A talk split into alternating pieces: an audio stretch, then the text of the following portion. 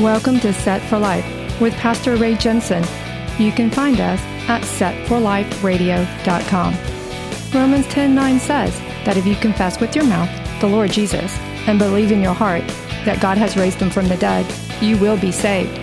So let's listen from God's word, verse by verse, on how we can prepare for the coming of the Lord Messiah Jesus, who died on the cross so that you can be set for life. You're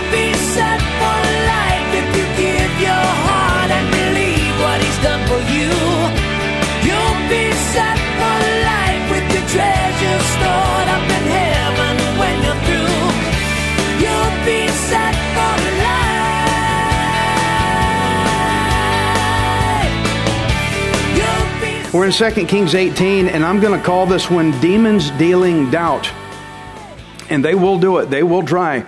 And there's been times before I've dealt with demons before, that were- you can tell because they will try to speak against your calling. They will try to speak against what God told you to do. They will speak against the promises of God, and they are eerily um, specific in their attacks. And we're going to see some of that here in 2 Kings 18, where some demons try to deal out doubt. Okay, 2 Kings 18:1. Now it came to pass in the third year of Hoshea, the son of Elah, king of Israel, that Hezekiah, the son of Ahaz, king of Judah, began to reign. He was 25 years old when he became king, and he reigned 29 years in Jerusalem. His mother's name was Abi, the daughter of Zechariah, and he did what was right in the sight of the Lord, according to all that his father David had done. Well, we finally have a good king now in Hezekiah. I've been waiting for that, and he uh, he was a good king. King Ahaz was not. In chapter 16, it says that he did not do what was right in God's eyes. So, how nice we have a good king now. And it doesn't just say that Hezekiah did right, but it adds that he did right according to what David had done.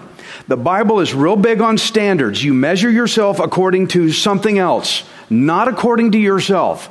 Everybody, are you saved? Yeah, I'm a pretty good person. They just gauged themselves on themselves as being the standard. You don't gauge yourself based on you. You have to have something external to you to gauge yourself on. We gauge ourselves, we walk according to the standard of God's word. Well, in Kings, according to Kings here, he was gauged according to how David had done. Now, to say he did as good as David, what David had done, that is a that is one high bit of recognition because we remember how David was. Although Judah had good kings in the past, though, they had some good kings. Only three other kings in Judah have been described like this, like David. That was King Asa, Jehoshaphat, and Josiah. And now we have Hezekiah here. That's four. David was the fifth of this kind of rank. So you just got your top five list here of the best kings of Judah and these are a special mention for them. So we got good things coming. What did he do? 2 Kings 18:4. He removed the high places. I could stop right there and go, whew, because we've been going for many, many chapters. We had a good king, but he didn't remove the high places yet. We had another king, he was evil and he did not remove the high every chapter seems like we're being told he did not remove the high places. That's not where God wanted to be worshiped. But he did. He removed the high places finally and broke the sacred pillars, cut down the wooden image, and broke in pieces the bronze serpent that Moses had made. Awesome find here. For until those days, the children of Israel burned incense to it and called it Nehushtan. I hadn't heard about that bronze snake since the Exodus, long time ago. So now, I remember reading that King Jehoshaphat had already removed the high places back in his day. We, we did read that. So apparently, this means that the people had come along and rebuilt the high places all over again.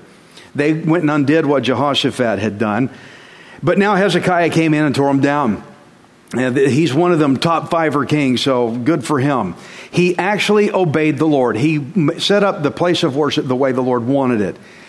And what an amazing and unexpected hit you upside the head find here to find that the Israelites had been worshiping the bronze snake that Moses had made probably five years before this.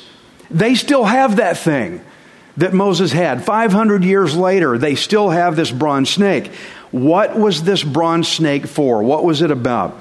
Well, the Israelites, they had wandered off into sin, like all of us are so prone to doing after God brought them out of Egypt, and as punishment for their sin, he caused serpents to come and bite them. That's Numbers 21, verse 8.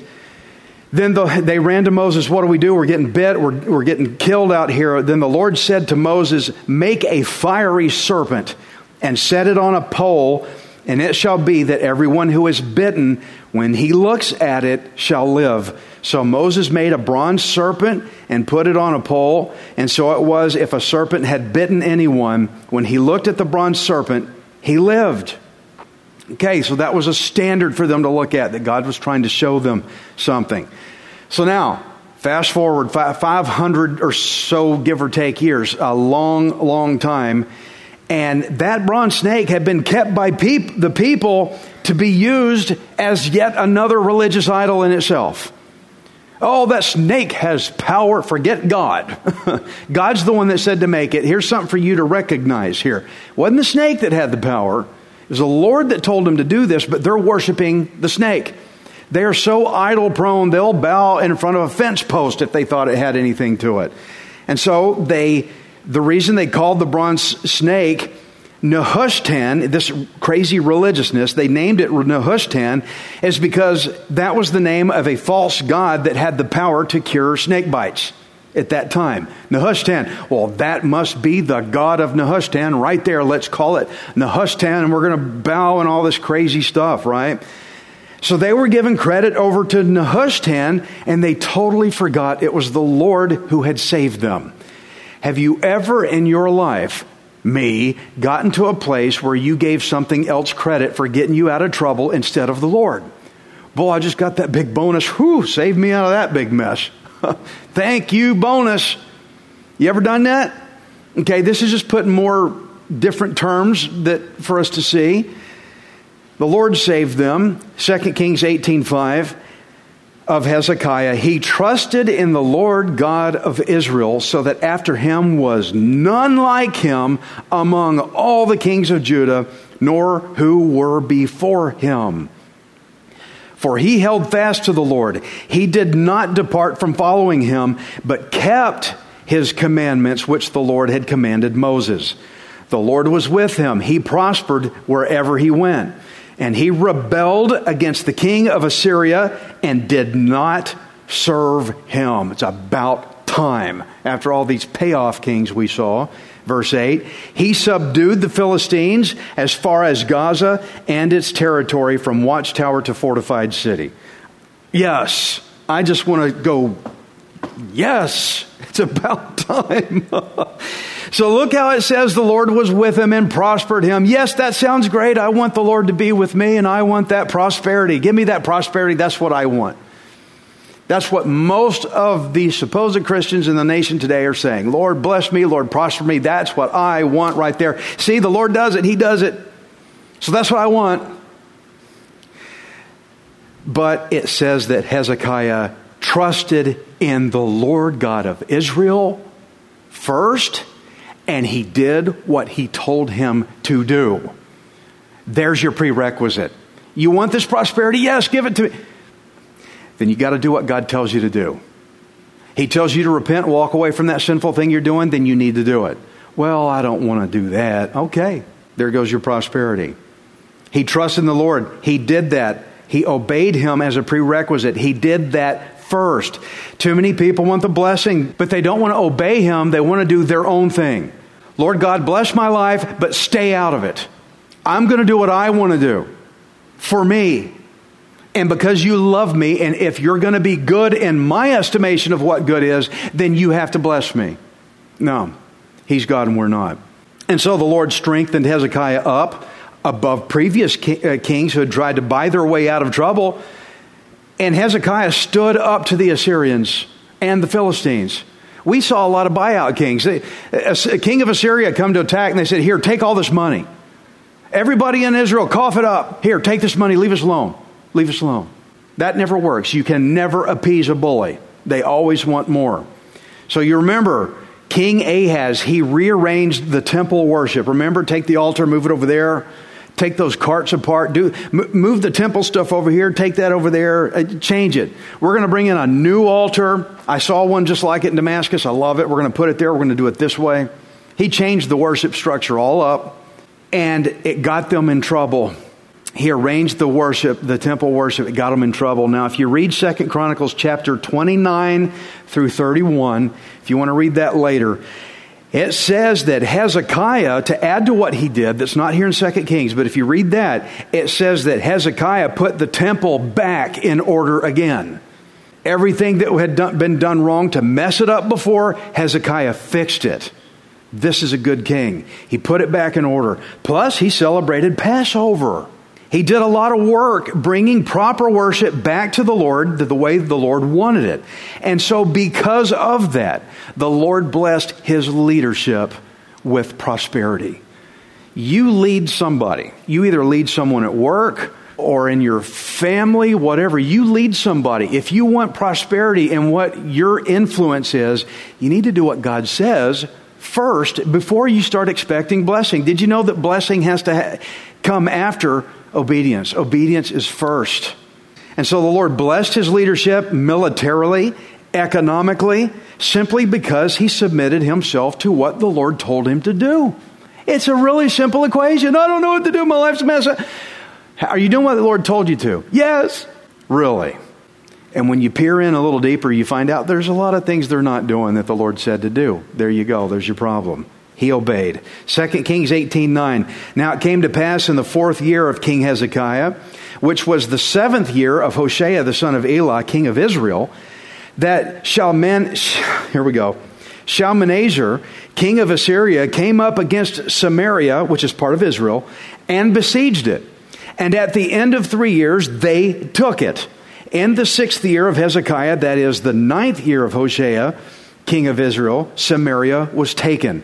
Then the king of Assyria carried Israel away captive to Assyria and put them in Halah and by the Habor, the river of Gozan, and the city and the cities of the Medes. Because why? We're still in that simple equation because they did not obey the voice of the Lord their God. Pretty simple. But transgressed his covenant and all that Moses, the servant of the Lord, had commanded, and they would neither hear nor do them. Guys, does it get any more clear cut than this? How this thing works. Now, you remember we just did chapter 17. The kingdom of Israel was taken down. We're still, we still have the kingdom of Judah here, but Israel's gone. So we're given a reminder again. This is kind of a recap of the previous chapter of a reminder of why they fell. Hezekiah saw this. He knows that what happened to them. He's very well aware of what happens to a kingdom when they turn against the Lord. He, is, he knows what the consequences are. Okay? He has that in his back of his mind. 2 Kings 18 13. And in the 14th year of King Hezekiah, oh, bless my redneck mouth, Sennacherib, Sennacherib, Sennacherib, Sennacherib Sennacherib, okay. And in the 14th year of King Hezekiah, Sennacherib, king of Assyria, came up against all the fortified cities of Judah and took them. Then Hezekiah, king of Judah, sent to the king of Assyria at Lachish, saying, I have done wrong. Turn away from me. Whatever you impose on me, I will pay. I just want to go stick my head in the sand and groan for a minute. He's saying the same thing the kings before him. And we just got this great report card. And now all of a sudden he's doing the same thing. Turn away from me. Whatever you impose on me, I'll pay. And the king of Assyria assessed Hezekiah, king of Judah, 300 talents of silver and 30 talents of gold. A talent is about 75 pounds. It's estimated it could be 75 to 100 pounds. So, why did he say, I did wrong? Why did Hezekiah say that to him? Hezekiah had joined an alliance before this with a bunch of other nations to help fight the Assyrians off. And so when Hezekiah made it to him, that's why he told Assyria's kings, he said, he said, I've done wrong. I've done wrong. He's apologizing to the enemy. He said, I joined this, this alliance against you and I'm sorry. I did wrong. Just name a price and I'll give it to you and just, just go away. You can't reason with the enemy like that, guys. You can't. Me and Byron, when we faced off that demonic person, we didn't go, Oh, you're right, we can't put a church here. Let me call the realtor and say, Forget it. It's over. no, we didn't do that. We didn't throw money at her and say, Get out of here, you know. We're like, no, we're, just, we're not going to deal with that. But he's apologizing to them like he did something wrong. I'm sorry for resisting you. That's not how he started off in verse 1. He was doing good in ver- from verse 1 out. Guys, what, what, some people had asked me, What are you going to make of this, right? Here's what I'm going to make of it. Even the best of us have a bad time. Even the best of us mess up. Well, God can't use you anymore. You messed up. Uh uh-uh. uh Stay here for the rest. Be encouraged what God can do with a mess up like me and like Hezekiah. So, as great as he started off, even Hezekiah had a low point. So, he paid 10 tons of silver. I can't even imagine what that looks like. He paid him 10 tons of silver and a ton of gold, and that is one heavy, big price to pay to be saved. Jesus paid one big heavy price to save you and me. But did he really have that much money laying around? Did Hezekiah have that much? 2 Kings 18 15. Look what desperation and fear will make you do. So Hezekiah gave him all the silver that was found in the house of the Lord and in the treasuries of the king's house. At that time, Hezekiah stripped the gold from the doors of the temple of the Lord and from the pillars which Hezekiah, king of Judah, had overlaid and gave it to the king of Assyria. Remember, I told you in those other passages that you can go and read that he restored the temple? Well, now it says those pillars that he overlaid, he, he put gold on them, he stripped it all right back off again. Even the best of us get like this. Don't think God has abandoned you or you're just messed up beyond repair if you fall like this or you start acting in desperation. Come back to yourself and go, wait a minute. Hang on. Reset. So Hezekiah was doing the buyout strategy just like the kings before him. And he's stripping the pillars that he had reset, that he had put back up uh, from he, when he restored the temple. Now, King Sennacherib, King Sennacherib, I'm getting it. King Sennacherib, he was not satisfied with this payoff. It was not enough. I'm going to make him pay more. So now he's going to send some messengers to demand Judah's complete and total surrender.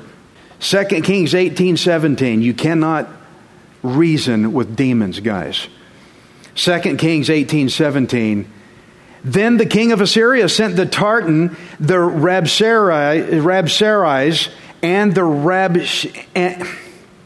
I, I, I studied this name before service. I listened to a narration to make sure I got it right. Rabshakeh. Rabsh, Rabshakeh, Rabshakeh, Rabshakeh, and any Hebrew people that don't like it, I'm sorry. I'm a fifth generation Texan redneck, and that's just going to be what it is. Rabshakeh. Okay. Then the king of Assyria sent the Tartan, the Rabsaris, and the Rabshakeh from Lachish with a great army against Jerusalem to King Hezekiah. And they went up and came to Jerusalem. When they had come up, they went and stood by the aqueduct from the upper pool, which was on the highway to the fuller's field. And when they had called to the king, Eliakim, the son of Hilkiah, who was over the household, Shebna the scribe, and Joah the son of Asaph the recorder came out to them. So King King Sennacherib, he sent his top guys. He sent his best officers, his best manipulators, his most aggressive guys with a military force to try to intimidate Hezekiah, to try to mess with their head. Now, this aqueduct that they stood at here, This was a very busy place. People are going to come where the water's at. If you've been out to Jerusalem, it's a dry area. That's where lots of people are going to be getting their water. That means they came there to intimidate there, also to get as many people scared as they could. You do it around water. Jesus preached by water. Lots of use with water. That gains lots of people real quick. So they wanted as many people as possible to hear them shout their fear tactics. And that's what the news media wants of you today.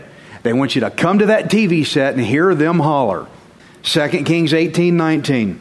Then the Rabshakeh said to them, Say now to Hezekiah, Thus says the great king, the king of Assyria, What confidence is this in which you trust?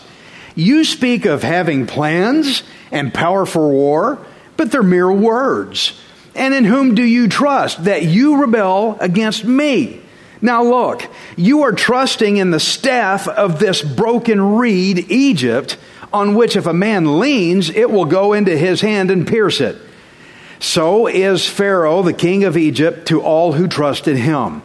But if you say to me, We trust in the Lord our God, is it not he whose high places and whose altars Hezekiah has taken away and said to Judah and Jerusalem, You shall worship before this altar in Jerusalem? So intimidating words here that he's got. He's trying to scare them. Who do you put your trust in? Who are you leaning on? He said, What makes you think that you have the right or the power to stand up against the king of Assyria. He's going to knock you down so fast. The, this delegation that got sent into Jerusalem, they don't know the God of Israel, do they? Oh, are they in for it? Oh, I was reading that, like, whoo. So, now that the alliance that Hezekiah had joined, all the nations that were in it, they had all fallen out.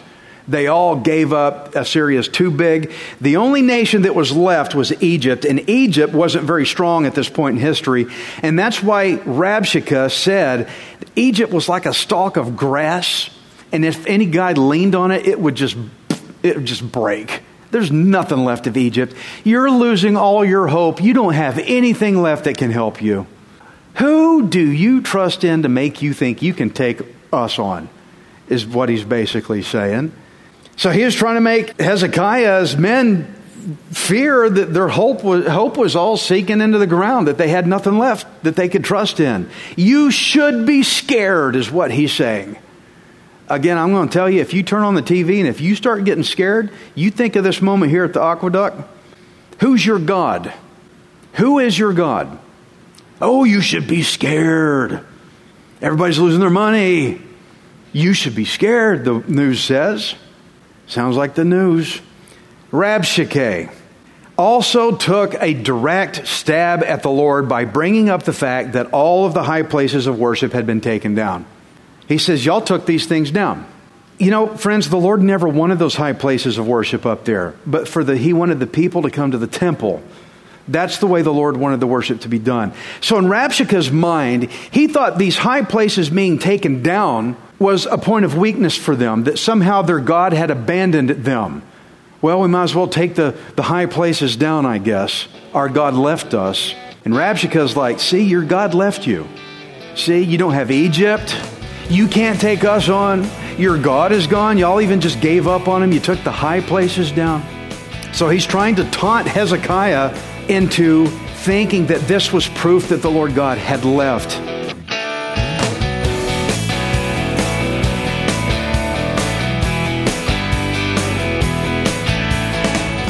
You for listening to Set for Life.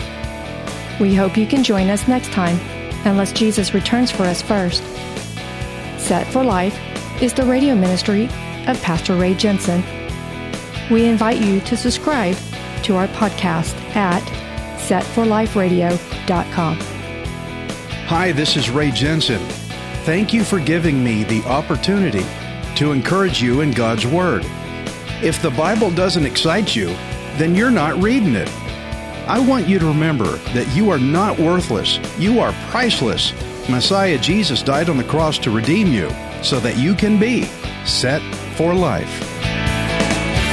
You'll be set for life. You'll have all you need. Just receive with a willing heart.